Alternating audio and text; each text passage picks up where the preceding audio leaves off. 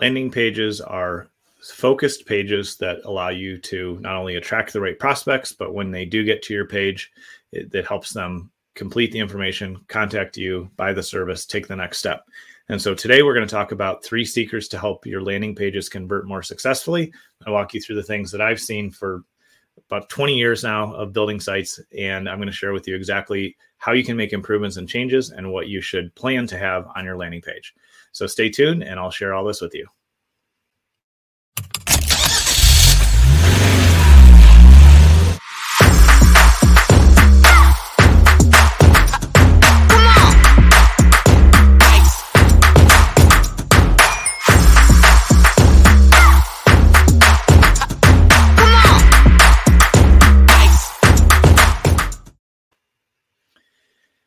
For a time here at Business Marketing Engine, we um, in a few years past we don't do this anymore because it, ended up causing uh, some different confusion. Um, but for a time, we called our landing pages single action pages, and I still remember that, and I still use that phrase on occasion when I'm teaching clients how to build their pages, when I'm helping our team by you know build pages or focus on the goal, because a landing page really should help you focus on a single action and a single result that you want somebody to take when you get when they get to that page.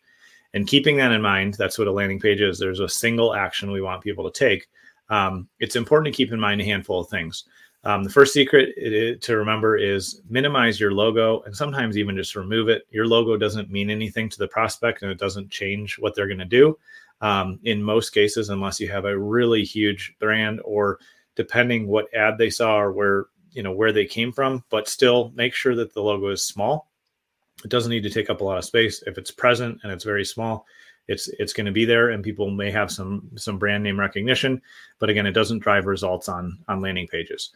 The other thing to make sure um, as you're looking at kind of navigation is make sure that you remove any other navigation or menu items unless those menu items just take them to another section on the sales page or on the landing page.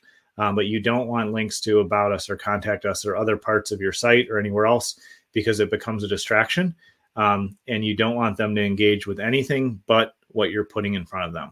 And so when you're thinking of a landing page, remember that phrase single action. What is the single action you want them to take? Do you want them to opt in so they can get the the tradable or the lead magnet or get the free training what you were offering and they're on your list? Do you want them to purchase something? Do you want them to sign up for a webinar? Whatever it is, make sure that you just are very clear about I want no distractions around the action I want them to take. As we think about the action they want want them to take, um, CTAs is what we call them in copy or design or when building out pages. But your CTA is your call to action, CTA. And so when you do have a clear call to action or CTA, make sure that it's present multiple times on the page. So it should first appear in almost all cases above the fold, which means before somebody scrolls on their phone or before somebody scrolls down the page on a laptop or, or tablet or another device, they should see the call to action button that you the action you want them to take, whether it's like click here to register or click here to download your guide or click here to, you know, buy this tool. That should be present above the fold so they see it immediately. But then also it should be multiple times on the page. In a lot of cases, I see that call to action, you know, three or four times. Sometimes it's more but you don't want to just have it one place because if somebody's reading through and they're looking information, they should be able to quickly and easily get to that call to action button. Um, and it shouldn't be, you know, a challenge at all to for them to have to hunt and find it. So having a call to action multiple times is definitely a good idea as well. The third secret and thing to pay attention to is something called an exit pop. Most of us, if we've been online for any period of time, um, have experienced these, but it's when you're reading through and then you scroll up or you want to go to another tab or you want to leave the site, an exit pop up and says, Wait, are you missing something or did you forget to do something? Or before you go, just a reminder that along with this thing you're buying or this thing you're opting in for, this bonus or whatever, um, we're also going to give you this. It's just an extra incentive. It's a quick check before somebody navigates away to make sure that you know if you can capture one or two more people that we're thinking about leaving you have an extra message that pops up that they're in most cases, in a sense, kind of like forced to check or read before they navigate away. And so that gives you another hook point.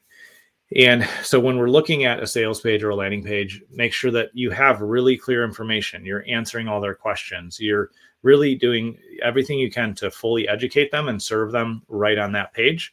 And that's why, again, just to recap these three secrets, make sure you remove your logo, any extra navigation that doesn't take them that takes them away from that landing page. Um, you really want everything to be set up on the page in such a way that they either engage with the action you want them to take, or they when they do navigate away, you know, they they can go somewhere else. But you don't want to create distraction on the page. Second secret, like we talked about, just as a reminder, is make sure your call to action, that button is consistent. You say the same thing across the whole page with all the different buttons, and you have one above the fold and multiple other call to action buttons so they cannot be missed.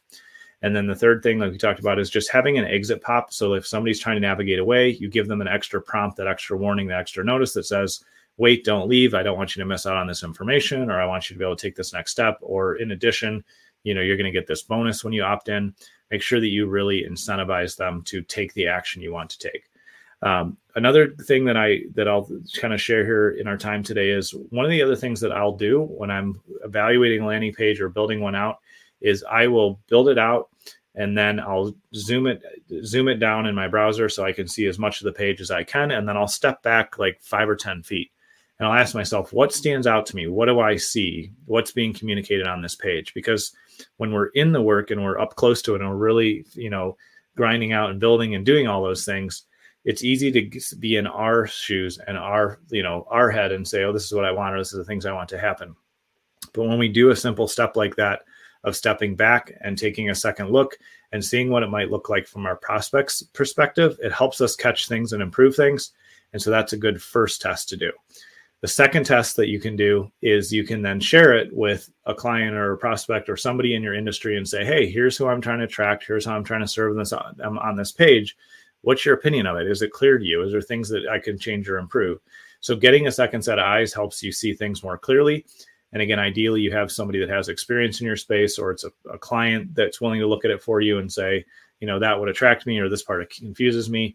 Or you know even having another copywriter designer or somebody in your space take a look at it and give their perspective. Getting that second opinion getting outside perspective really helps us improve our work. And it helps us make sure that we do in, embody that kind of concept that i started the episode with of this is a single action page. What is the single action i want somebody to take and how can i help them clearly take that step so I hope that's helpful with you uh, for you when you're building your landing pages. If you have any questions, reach out. It's something that we do for our clients all the time and be glad to help you build a high converting landing page that not only gets the right people in, but also on the backside, you want to make sure that you are nurturing them and keeping them warm and connected to you, which is what we always do when we build landing pages as well. I appreciate you taking time to tune in. If you need help, please reach out at businessmarketingengine.com, and I will see you on tomorrow's episode.